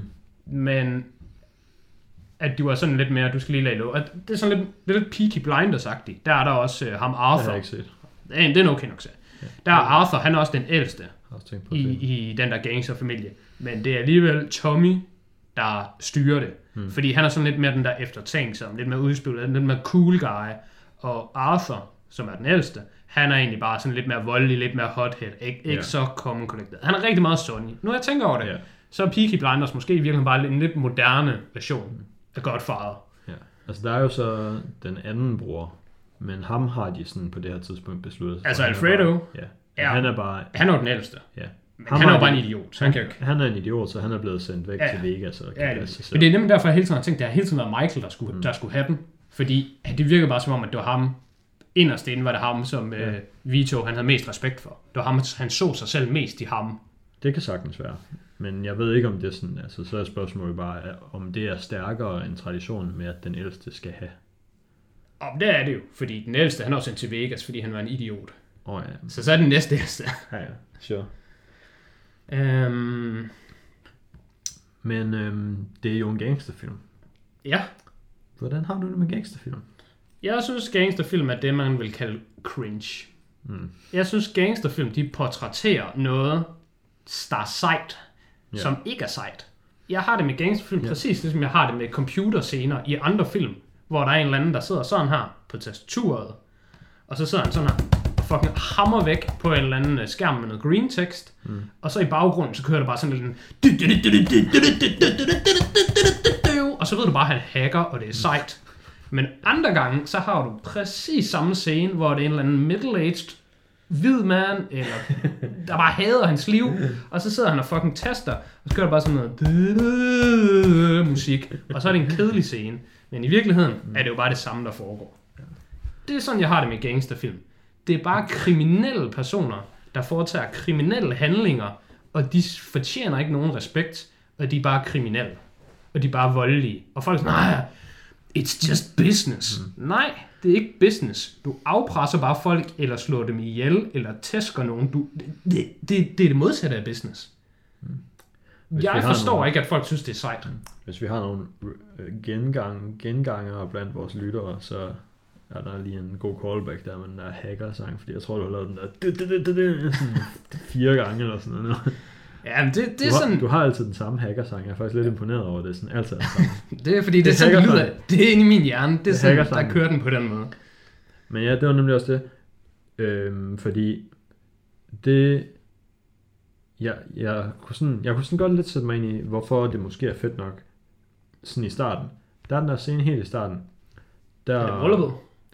Der, Øh, ja. af bryllup. Ja, så mens der er bryllup, der hvor der er forskellige, der kommer ind og beder om hjælp. Der så har jeg snakket med min kæreste om, at hun heller ikke særlig godt kan lide gangsterfilm. Og der var jeg også sådan lidt, hvorfor synes du ikke, det er fedt? Om det var bare fordi, det bare er kriminelle, der gør kriminelle ting, ligesom du lige sagde. Ja. Og det er jo bare, altså hvorfor skal man synes, det er fedt? Ja. Men så kom der ham der um, faren ind, hvis datter havde fået tæsk af nogen, og Yes. fortalte hele den her historie om, at så havde han været i retten, og så var de bare blevet sådan frikendt nærmest. ja. Og så, der, der var jeg sådan lidt, der var jeg into it. Der kan jeg godt se, okay, men så kan jeg, jeg kan faktisk godt forstå ham. Jeg kan godt forstå, hvorfor man vælger at tage den kriminelle udvej her, i den situation, han er i. Ja. Men det er jo ikke, det er jo ikke den situation, som Vito og hans familie er i. De Nej. er jo bare i den situation, at de er bare kriminelle, der slår folk ihjel og banker folk. Ja, altså, de afpresser jo bare folk. Men de gør det i velklædte, flotte jakkesæt, Mm. Mens de taler om deres familie. Jeg kan komme med en moderne analogi, bare for at det ikke kun den her type gangsterfilm, jeg hader, men dem, dem har de, de er den største offender. Men det er det samme problem, jeg har med The Rock i The Rock-film. Men godt nok primært Fast and Furious. Jeg synes det der, når det bliver My family, gotta do it for my family. Og det samme med Vin Ja, Diesel det er mere Vin Diesel. det er mere Vin Diesel i Fast and Furious, men det var fordi, nu tænkte jeg på øh, Vin. Fast and Furious Presents Hobbs and Shaw, Nå, ja. hvor jeg synes, den første time er virkelig god. Ja, Og så jeg skal synes, de sidste time- til det der... Fucking til Hawaii, eller en pis der hvor de der Maui bor, og så ja. The Rock, han er bare sådan, der var en gang, hvor øh, jeg ikke var sammen med min familie. Men nu gør jeg mig glad, og jeg, jeg gør mig stærk, fordi min familie er her. Og så er der bare sådan en masse fucking Maui'er i bar mave, der bare sådan, der Ja. var en gang, hvor vi ikke kunne løfte en tank, men så kom min bror. Men den kritiske fejl, de lavede der, det var jo at lade Jason Statham tage sådan lidt et backseat i filmen. Ja, det var kritisk. Det var meget skidt for filmen, fordi jeg synes hele den første time var mega nice. Men ja. så blev det bare sådan noget fokuseret på, it's, it gotta, gotta do it for the family. Ja, Og det er så lort. ja. De skruede også... Altså, ja, de, skruede skruede ned ned- for alt det gode, for de skruede ned for Jason, de skruede ned for Idris Elba. Han var der ikke rigtigt. Han var bare sådan, okay, man ved, han er ved at samle nogle guys til at angribe. De, de, de skruede bare op for al osten. Yes. Den var så ostet. Det var ren cheese. Og Det så var bare det sådan, sådan... så er det sådan, og når, kan I huske, hvad det er, folk synes er fedt i Fast and Furious filmen? Det er hver gang Vinny D, han siger det der, My family. My family. I'm loyal to my family. Loyal to familie. det er sådan noget pis. Det er også sådan, jeg har det med Godfather, og jeg har det med gangsterfilm. Det er bare sådan... Så... Og hvad så? ja, det, altså det er så...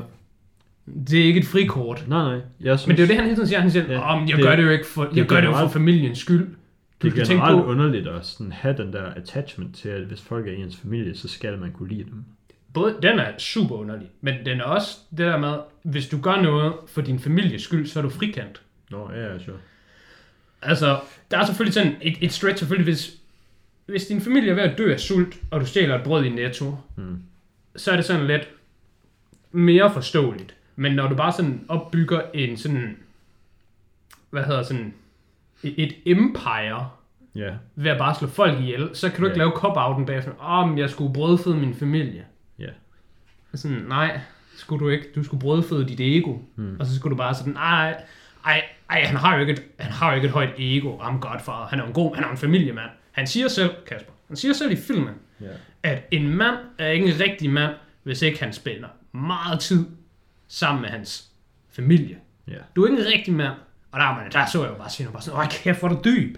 Du er dybere end en 14-årig. Det er jo for godt. Men jeg går ud fra, at folk synes, det er sejt. Og da han sagde det, så tænkte jeg 14 bare, det, er nok det crowd, som du mindst får til at være med på den. ja, men det er det 100%. De, de, de, de ser jo lige igennem. De ser jo lige igennem. Fuck min familie, jeg hader mine forældre.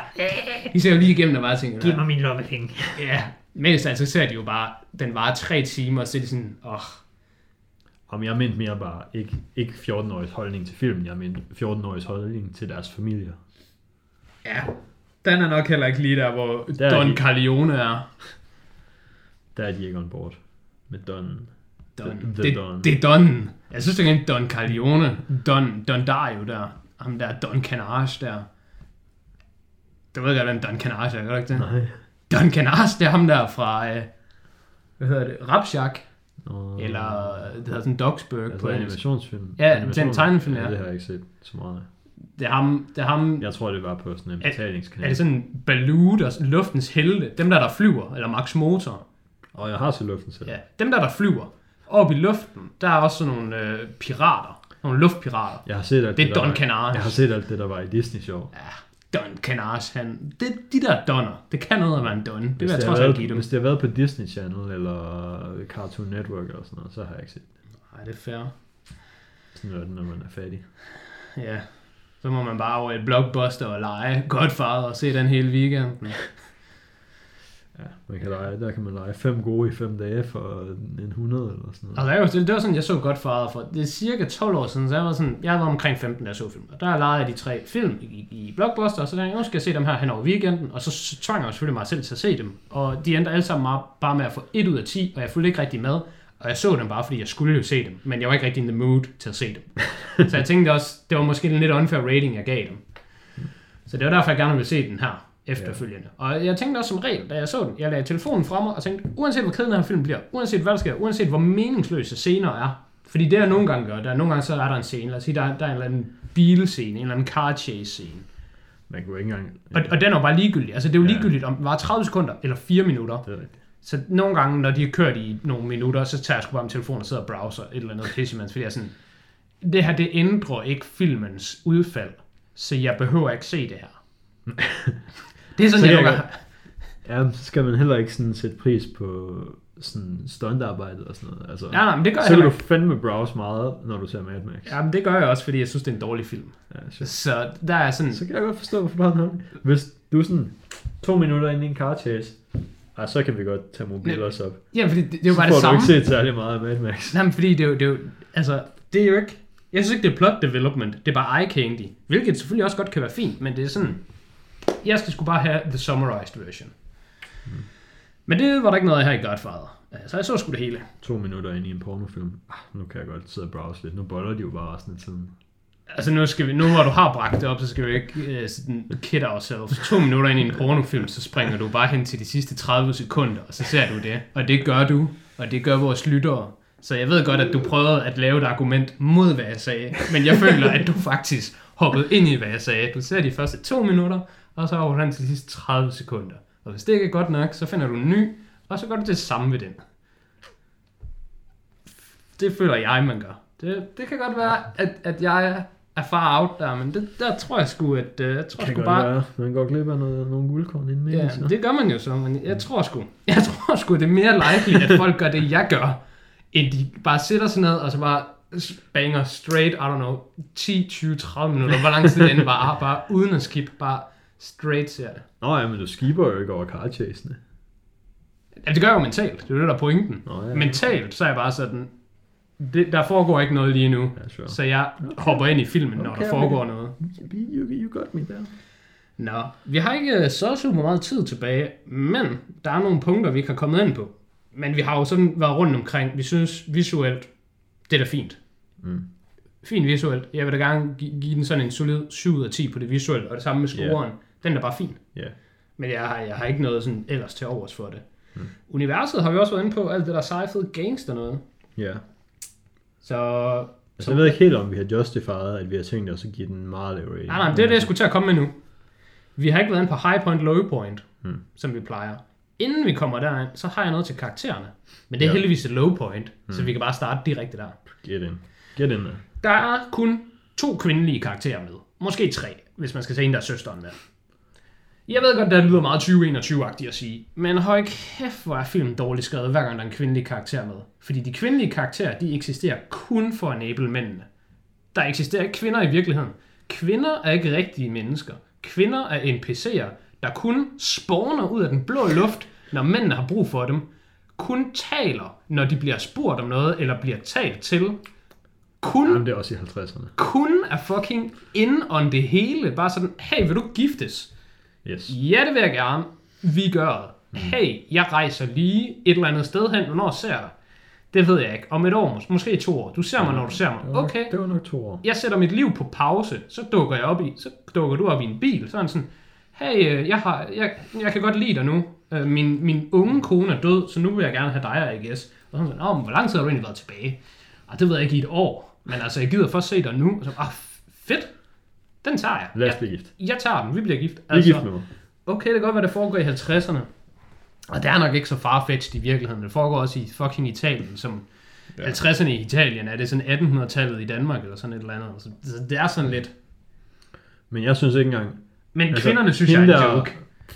Hende i øh, Italien, Ja, hi- hende, hende, hende den hotte pige, ja. som godt nok så suspiciously ung ud, synes jeg. Jeg overvejede faktisk, at jeg ville lige slå op, hvor, hvor ung hun var. Hun lignede altså en. Hun kunne godt være en dag over 18, da de filmede, bare for det var lovligt. Men hun så altså ung ud, synes jeg. Men altså bare... Altså hendes karakter var obviously dårlig. Ja. Men Al Pacinos eller Michaels sådan forhold til hende var også dårligt. Ja. Altså den måde hans karakter gjorde brug af hendes karakter var også forfærdelig. Han er sådan, han går ud til den der bil, hvor hun sidder i, og så Springer hun bare går det op for ham, og den skal til at springe i luften, og så er han sådan, øh, girl name, no! Jeg kan ikke engang huske, hvad hun hedder. Nej, det kan jeg heller ikke. Jeg sidder faktisk og leder efter, hvem der er. Jeg kan overhovedet ikke finde. No, get out! Og så springer hendes bil i luften, og så cutter man bare til, at han er tilbage i New York, og yeah. skal finde hende der den anden og blive gift. Og han, han viser aldrig nogen følelsesmæssige sådan... Altså, Det, det er aldrig nogensinde relevant igen. Scenen, sekundet efter hun er sprunget i luften og død, der er det som om, at hun aldrig har været med i filmen. altså, nu hvor du alligevel har bragt porno op på vores podcast, så kan jeg jo lige så godt bare fortsætte i den du og sige, hun er der jo bare for at være en bolledukke. Mm. Det er hendes rolle. Hun er der, fordi Michael er sådan, Nå, jeg gør nok, han er jo ikke udstationeret, men han, han er sådan en hiding i Sicilien. Han er sådan, ah, det var nok sådan lidt kedeligt at være hernede, men her er der en ung brud, jeg bare kan bolle, som jeg har lyst til. Men de skal lige giftes. Men vi skal lige gifte, så han er bare sådan, og og hende, han der, er katolsk. hende der er pigen vil jeg gerne munk. Ups, det kommer jeg til at sige til hendes far. Nå, jeg mener, hende der er pigen vil jeg gerne giftes med. Og så var han bare sådan, hvad, vil du gerne fucking bare munk hende? Og sådan sådan, nej vent, du vil gerne gifte dig med hende? Fedt, det ordner vi. Og så klarer de det. Og så når han er færdig med at bruge hende, så er han bare sådan, det minder mig om et stand-up show. Jeg ville have fundet det her, en, en quote til inde på mit review, så jeg kunne linke til det. Mm. Og jeg, jeg kan ikke huske, hvem det var, men jeg tror faktisk, at det er en... Uh, hvad, jeg, jeg tror, det er, det er en kvindelig komiker, som faktisk er ret god. Uh, jeg har den her for nylig, men jeg har set så mange stand-up shows, så jeg kan ikke huske, hvor det er fra. Pointen er også bare, at hun siger... Um, nu sidder jeg bare fuldstændig på blank, fordi jeg tænker på, hvor fanden er det nu, det sjovere er fra. Uh, Bare sig jo. Jamen, jeg kan ikke, nu kan jeg ikke huske den. Nu, Okay. har, jeg- nu har jeg blanket mig selv. Der var en god joke ja. I et stand-up show med en god komiker. En gang. ja, det gør nok dårlig content, det her. Øhm, ja. Du kan lige tage over. Så jeg prøver lige at fange tråden ja. igen. Men altså, sådan, men det er meget generelt for filmen. Der er mange, der er mange ting, der sker i filmen, som ikke rigtig øh, kommer til at have nogen betydning for ting, der sker før eller efter det. Og det tror jeg er den primære grund til, at jeg synes, den føles sådan lidt, at den ikke har respekt for ens tid. Altså, Der er ikke særlig meget payoff den i var- hvert fald komme efter. Den varer tre timer, men der er så, meget, der er så mange af de minutter i den periode, Der er som bliver brugt på ting, Ja. som er ligegyldige for resten af filmen. Altså, vi er jo meget tilbage til... Vi, vi, nu, nu ved jeg godt, jeg har fået op en gang i podcasten, men vi har snakket om Wonder Woman, ikke? Jo. Okay. Sidste episode, ikke? Jo. Okay. I Wonder Woman, der er de første 11 minutter, det er bare den der scene, hvor hun er barn. Ja. Og det kan være, der kommer et payoff med den, men det gør der overhovedet ikke. Nej. Den scene har de bare med i filmen, fordi de har filmet den, og så har det været sådan lidt, ah, den kan vi ikke klippe, den skal med. Ja. Men ah, det er jo ikke derfor, de har den med i filmen. Men De har, jo ikke, de har jo ikke bare været sådan, hov, ups, nu kommer vi til at filme den. De har jo haft et formål med at Ja. filme den. Men så senere hen, så er den nok, der vil jeg mene, at der skal man skære den fra. Ja, så kan den godt være op for discussion. Og det er der rigtig meget af mm. i, hvad hedder det, uh, Godfather. Mm. Noget, jeg så synes, der er ret sjovt, der, der er jo hele de her plots, der er sådan lidt ligegyldige. Men der er også bare virkelig mange små scener, man bare kunne godt, du, kunne- du kunne nemt hente en god halv time, bare ved at fjerne ligegyldige ting. Og når jeg siger ligegyldige ting, så er det ikke min egen subjektiv holdning. Det her, det er rent objektivt noget, du bare kan fjerne. Og det her, det er noget, jeg har forberedt mig på, så jeg taber ikke tråden igen. Mm. Fordi jeg har det nemlig i mine noter. Wow, wow, wow. Hvis man tænker på brylluppet der i starten, Mm. Der er sådan mega mange random sådan skud af bare folk, der bare sådan opfører sig, som om de er til bryllup. Hvilket jo er sådan fint nok Ja. i en film, der var to timer eller mindre, fordi vi skal have noget filler. Mm. Men i en tre timers film, så er man altså ikke sulten efter filler. Det er ikke det, man har brug for. Og nu Ja. nævner jeg bare lige nogle af de ting, der sker. Der... der... er ham den gamle mand, der går op på scenen og synger det der fucking karaoke-pis. De ja, og så kommer ham den anden, ham der, der er kendt, og synger et andet nummer. Ja, Og han synger bare et helt nummer, tror jeg. ja, det kan vi bare totalt, det kan vi bare totalt klippe. Mm. Og ham der mand, så, altså, der er ham den gamle mand, der synger. Men først er der en anden dame, der synger. Så ham der er den gamle mand, han synger, han står og danser, og det er sådan lidt sjovt, han står sådan og fingerblast i luften, det er sådan lidt mærkeligt. Så sådan og laver sådan en bollebevægelse sådan i luften, og sådan en gammel 80-årig mand, og sådan, de er bare sådan, haha, alle sammen er ved at dø af grin. Ham ser man et par gange. Så er der også en fed mand ude på dansegulvet, man ser sådan stå og fucking dance boogie lidt. Ham ser man også sådan et par gange. Så ser man også bare nogle piger, der sidder ved bordet, der sidder og laver sådan, hvor hende i midten af frame, hun sidder og laver sådan en måling. Det er svært at beskrive, man sidder og gør det, mm. hvor man sidder med sådan ens hænder, og så sidder sådan og måler, og det er meget tydeligt, at det er en pik, hun sidder og måler ude i luften, for der sidder nogle andre piger ved siden af, sådan griner, og man starter småt, og så bliver det større og større og større længde, og jo større det er, så bliver det bare sådan mere wow, og så bliver hun kæmpe, ligesom når sådan en lystfisker, han fanger fisk, og så er de bare sådan, det var så stor her. Og hele den scene, mm. den er bare en fucking joke, og hvis Ja. du synes, at, jeg ved godt, jeg er på en rant nu, men den skal sådan i sind, hvis du synes, at The Godfather er en objektivt god film, mm. Så håber jeg i det mindste, du har fornuft nok til at kan blive overbevist om nu, at den scene, og de her andre scener, vi nævner med brylluppet, mm. det er en tragedie. Men Det er til grin. Du kan ikke synes, en film, der indeholder det her, er Ja. et mesterværk. jeg, jeg, Og det er objektivt. jeg troede lige, jeg var ved at være kommet med et argument for det modsatte. Men det er bare ikke et godt argument. Fordi det, det argument, jeg vil til at komme med, det er, at øhm, alle de her scener fra brylluppet, det er for sådan ligesom få spillet op, hvor sådan stort og overdådigt det her bryllup er. Men alle de scener, du nævner der, det er jo bare sådan close-ups, hvor der det er specifikke der er små close-ups. specifikke karakterer. Ja, og de Fordi- var, jeg ved godt, jeg ved godt, det lyder som om jeg er nitpicking, og de var kun 30 sekunder til et minut, mm. men der er mange af dem, og Ja. filmen var tre timer. Mm. Jeg behøver ikke se nogle piger sidde og grine af, Ja, ja, at, der er at ikke de kun den slags scener Ja, til bryllup. Nej, altså, jeg vil gerne have brylluppet med, fordi jeg synes, det er en vigtig måde, og øh, altså det der med, at FBI går og, og sådan tager nummerplader ude Ja, foran er det fint. viser også bare meget om, hvor mange penge han har, at han har råd til at holde det her. Det hele er super fint. på den her størrelse. når det er sådan noget, man kan bruge til noget. Mm. Men det er bare ikke relevant at se en eller anden øh, mand danse med en pige oven på hans fødder. Altså det, det kan vi have i Wedding Crashers, hvor det er plot relevant. Mm. I Wedding Crashers er det plot relevant, at en af dem står og danser med en lille pige på hans fødder, fordi han skal virke charmerende og sjov over for en anden pige, som han så ender med at score. Mm. Og Wedding Crashers var også under to timer, så ikke nok med, at det hverken er filler i den film. De bruger det til noget. Mm. De bruger det til en fucking skid i Godfather, og jeg synes, det er objektivt dårligt, og jeg synes, det er uforsvarligt. Og jeg synes ærligt talt, at ens holdning til film er ret så til grin, hvis ikke man er kritisk omkring sådan noget her. Fordi det skal du være. Mm. Fordi hvis du ikke er det, så mener du jo, det er en god ting. Så mener du jo, man kan ikke gå ind og fjerne det her, fordi filmen er et mesterværk i dens præcise ja. instans.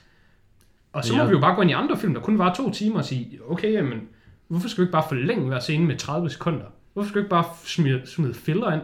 Hvorfor skal vi ikke se fucking øh, en eller anden drikke en kop kaffe, hver gang en scene starter? Altså det, det gør hovedpersonen jo angiveligvis i mange film. Hvorfor skal han ikke altid det? Det er fordi, det er lort. Ja. Og det minder mig om, jeg snakkede jo med nogle kollegaer, Mm. og øh, der var en, han nævnte en rigtig god pointe. Mm. At det er, at Godfather, den, den holder simpelthen bare ikke op i den moderne verden, fordi den er for lang. Mm. Der er nogle gamle film, de holder op, men The Godfather, den kunne være en, en god 45 minutters film. Måske en, en halvanden time, men du kunne korte så meget fra. Ja, ja. Der er ikke nok plot til at maintain tre timer overhovedet. Nej. Og det er jo bare, altså det bliver jo bare værre og værre for film, jo længere ind i fremtiden vi kommer, fordi der kommer bare flere og flere andre film, som, som duellerer for den tid, som folk har til at se film i. Ja, Altså jeg havde kun tid til at se én film i går aftes, Jamen, om, altså og det, det var den her. mandag aften, der så jeg tre film, mm. og havde tid til overs. Mm. Tirsdag aften, der så jeg Godfather, og så efter at jeg havde set den, så valgte jeg lige sådan en kort øh, body comedy at se bagefter, bare lige for at skylle den dårlige smag ud af munden med Godfather. Og så kom jeg lidt sent i seng, men jeg var sådan, jeg kan ikke kun have set den her film. Den her film, den var lidt deprimerende at se, synes jeg, Godfather. Og den var ikke deprimerende i samme tilfælde, som øh, Schindlers Liste var deprimerende, men den var, den var så ked, altså jeg følte, min tid var så dårligt brugt, at jeg var sådan, jeg, jeg, jeg, jeg har ikke lavet noget produktivt for det første, udover at jeg vidste, at vi skulle tale om på podcasten, men jeg har ikke fået noget ud af den her film. Den er så dårlig, den er så intetsigende. Jeg har bare, jeg har bare set ligegyldige klip Mm. Og, der er bare, og, og filmen synes jeg selv er ligegyldigt, som du kom ind på. Altså, hvorfor skulle han overhovedet til Sicilien? Om det var for at gemme sig. Okay. Men ved du hvad? Så giv mig en fucking one year later. Giv mig en sort skærm, men one year later, og så start filmen der. Ja, og det, altså det er ikke engang sådan, så den bare lige så god, men lidt kortere. Så er den aktivt bedre, fordi det, der skete i Sicilien, var trash. Det, der skete i Sicilien, var en joke. Det var en actual joke. Han skulle bare ned og bare have noget ungt kød, og bare være sej. Men det er, jo, det er jo sådan, jeg forestiller mig. Det er jo den eneste grund til, at folk synes, Godfather er god. Det er fordi, de synes, de er seje. Det er fordi, folk de, de kunne godt tænke sig at reflektere sig selv i Godfather og Al Pacinos karakter. Al Pacino er hovedpersonen. Sgu da fedt at bare rejse til Sicilien og bare fucking bolle piger, man har lyst til. Bare sådan, hun er en dag over 18. Okay, vi skal straight giftes. Yes! jeg kom fucking i tanke om joken. Sådan. Åh, oh, hvor er det godt. Og det var faktisk en kvindelig komiker, men det var en anden ting. Men nu skal jeg ikke forvirre mig selv. Uh, det er Daniel Sloss, tror jeg, der siger det. Han har en bit, hvor han nævner, at ønsker I ikke, altså han taler sådan til publikum, ønsker I ikke bare nogle gange, at jeres øh, spouse dør? Ønsker I ikke bare nogle gange, at jeres livspartner bare kommer ud for et tragisk uheld, og bare dør fra den ene til den anden gang? Og så at jeg som selvfølgelig sådan lidt upset, men så forklarer han ligesom, at han gør det ud af sådan, for at være gode ved dem, fordi der er ingen, der kan lide at slå op. Når han kommer til et punkt i et forhold, hvor han har lyst til at slå op med en person, så tænker han altid, det ville være meget bedre, hvis personen bare døde. Fordi hvis du slår op med en, så er du et røvhul. Så er det dig, der er den dårlige. Det er dig, der har ødelagt forholdet. Det er dig, der er den slemme. Der er ikke nogen sympati. Alle dine venner i vennekredsen bliver splittet. Nogen holder med dig, nogen holder med hende. Der er ingen, der kan lide break-up. Men hvis der er en, der dør, Så får man alle så får du det hele. Får Du får alle alle de venner, man gerne Du får have. sympatien. Du får det, som du har lyst til. Når du skal ud på datingmarkedet. Hvorfor er du på datingmarkedet? Nå, det var fordi, jeg blev dumpet. Nå, det var fordi, jeg dumpede hende. Nej, det var fordi, hun døde. Bum. Instantly. Så er der bare sympati og forståelse. Det bedste, der kan ske for dig, når du er i et forhold, og du har lyst til at slå op, det er, at din partner bare dør. Og den bit, den synes jeg var fucking sjov, fordi den var så rigtig. Altså, ikke rigtig rigtig, men det var sådan inden for Ej. stand-up komedieverdenen. Ja, sure. Der kan man altså... nok, der er jo nok tit folk, der slår op, hvor det ikke er fordi, at nu hader de den anden person. Det er jo, Nej, nej, nej, men, men, men det, var, det var heller ikke... Det er ikke fordi folk... folk det, det var det, jeg synes, der var det sjove ved det. Folk skal ikke dø ud af had. Nej, nej. Folk skal dø ud af convenience. Ja. Det, han siger, det der er hele pointen med, med den bit, det er, at den mest belejlige måde, belejlig er det bedste ord på dansk, den mest belejlige måde at komme ud af et forhold på, det er, at din partner dør. Det er rigtigt. Og det er det, der fucking sker i Godfather. Han er bare i Sicilien, og han har jo, han har jo mere eller mindre startet et nyt liv i Sicilien. Han er gift med en ny, en bor anderledes. Altså, han er jo, det er jo ikke for at sige, at han er fanget i et nyt liv. Men det mest belejlige, der kan ske for Michaels karakter, det er, at konen dør. Fordi nu kan han bare rejse derfra, og han har ingen ties til stedet. Ja, Det synes jeg bare, det var rigtig sjovt. Jeg er glad for, at jeg lige nåede at få den med. Det er smart. Det kan være, vi skal lukke den der. Øh, Agtigt. ja. Jeg har lige en dårlig ting mere. Mm. Og det er en kort ting. Jeg synes, at de her Italian Americans, der er i filmen, Mm. de er sådan lidt tegnefilmsagtigt portrætteret. Ja. Det er lidt en karikatur på at være Italian American. Ja. Det giver så også lidt mening, hvis det skulle starte med at være sådan lidt mere B-filmagtigt. Det giver lidt mere mening, hvis det er det. Den måde, jeg har tolket på, det er nok bare det, fordi alle andre Italian American film, mm. de tager udgangspunkt i, hvordan Godfather... Altså nogle gange kan man godt være sådan suffering from success. Ja, det er rigtigt. Men jeg synes, og det er også en af grunden til, at jeg ikke rigtig kunne lide Don Corleone og hans accent og sådan noget. Jeg synes næsten, at den virker som en parodi. Mm. Jeg synes sgu næsten, vi er ude i, det her det er sådan en karikatur American Italian. Altså de er sådan, de mangler næsten bare at stå og lave den der håndbevægelse, hvor man sådan står sådan, når man taler italiensk med hænderne. Den, den mangler de bare, og så er det ellers næsten sådan racistisk, stereotypisk italiensk, amerikansk, synes jeg. Ja. Og det, det trækker selvfølgelig lidt ned, mm. men altså, det trækker ikke lige så meget ned som alle de andre dårlige ting, jeg har nævnt, fordi som, som nævnt, jeg, jeg tror måske, det er lidt suffering from success. Det er ikke helt deres skyld, at Nej. det virker sådan. Men jeg synes, det virker sådan, fordi når man ser filmen med moderne øjne, som et moderne menneske, så virker det sgu bare, det virker overspillet. Ja, sådan nogle, sådan nogle ting kan godt bare tage skade af ting, man har set efterfølgende, og så er det sådan, Ja, det er sgu ærgerligt. Det virker bare sådan lidt bitta bada, bippa ba, bippa, Mario. Luigi, mamma mia. Så det virker bare for meget sådan. Ja. sådan stereotypisk. Hmm. Øhm. Så plejer vi lige at slutte af med sådan en god lille rating. Jeg skal lige have sådan et tal. Ja, Jeg kan hurtigt sige, hvad den skal have. okay. Godfather, det er den tredje bedste film of all time på Letterboxd. Hmm. Den varer 3 timer, og den skal have 3 ud af 10 for mig. Hmm. Ja, det er nok også der omkring, jeg er. Jeg kan fortælle dig så meget. 3 ud af 10, 4 ud af 10.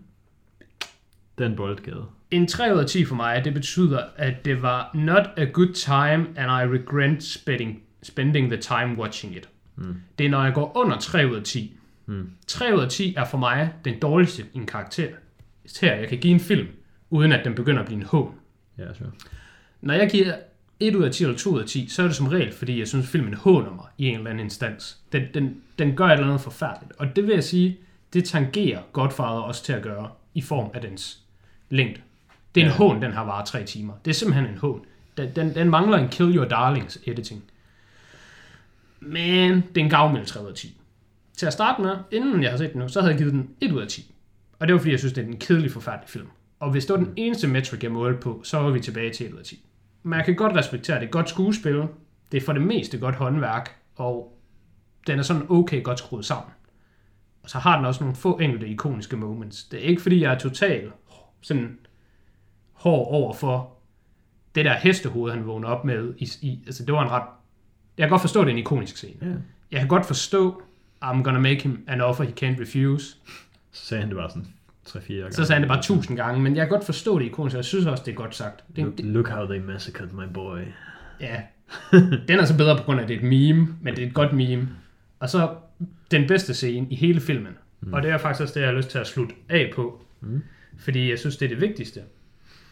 Der er rigtig mange film, der gør brug af det her. Jeg synes, det er, det er næsten den bedste måde at se på, hvorvidt folk de vurderer en film. Hvis slutscenen er helt vildt god, hmm. så husker folk den bare bedre. Det er min egen lille teori, men jeg er stensikker på, at den holder stik. Ja. Og slutscenen i Godfather er virkelig god.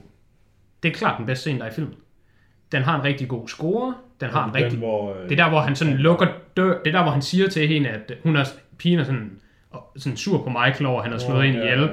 Og så er han sådan, øh, du skal ikke snakke med mig om forretning. Og så sådan, okay, men så fortæl mig bare, this once, har du slået ham ihjel? Og så siger han sådan, nej, det har jeg ikke. Og så lukker døren, og så ser han sådan lidt dyster, lidt, sådan, mm, sådan lidt, vi ved jo godt, han lyver.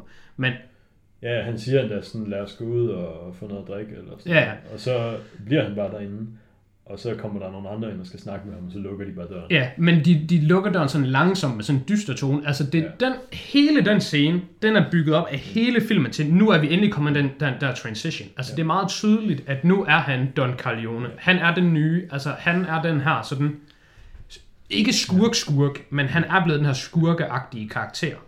Ja. Og det gør de rigtig godt. Men det skal man bare huske på, når man ser en film, der varer tre timer, bare fordi den sidste scene er god, og den slutter on a high note, så skal det ikke forvirre en ind i, at ens... Jeg tror nemlig, de fleste har en la- lasting image af, Ja. at den her film, åh, oh, den er fed. Hvis jeg lige skal overtage din synes, at vi skal slutte podcasten med det her, så har jeg en sidste ting at sige. Du får Fordi- lov. Mit high point i filmen, tror jeg, det var også hen mod slutningen. Men øh, det er den scene, hvor han er inde øh, til den der barnedåb, og han står og siger alle de der ting med, vil du døbes, er du et god med, godt medlem af den kristne tro, og så samtidig så er der den der montage af, at alle de andre bandeledere bliver slået ihjel af hans håndlanger rundt omkring i hele byen. Ja. Det synes jeg var en virkelig god scene. Ja, det er jo igen, den film kunne bare have sluttet på det. Ja. Det, var, det var en rigtig godt high point. Det var jo rent faktisk den der transition. Ja, hvor ja, det, det er det der med, at de, de sidste 10 minutter eller sådan noget af filmen, der bliver man virkelig sådan, okay, nu er han sgu i sin fars sko. Ja. Og jeg har et fun fact, vi kan slutte af med. Ja. Jeg ved ikke, om vi bliver med at slutte Lad af os med gøre det. Lad os gøre det. Jeg fandt endelig lige hende, der spiller øh, hans unge brud. Mm. Og jeg kan fortælle dig så meget, at hun er fra 1954, hvilket vil sige, at hun har været 18 år i 1972, og hun er fra 30. november 1954, hvilket vil sige, at den her film, den skal have været filmet i den sidste, i december måned 1972, for at hun har været 18. Men man ser hendes bryster. Og det ved jeg altså ikke, om den her film er blevet. Men jeg vil bare sige, fucking spot on. Hende her, hun er bare alt for ung at se på. Hvor gammel var Al Pacino så der? Øh, øj. Han er født i 40. Okay. Han er Han, var meget ældre. Han var 32.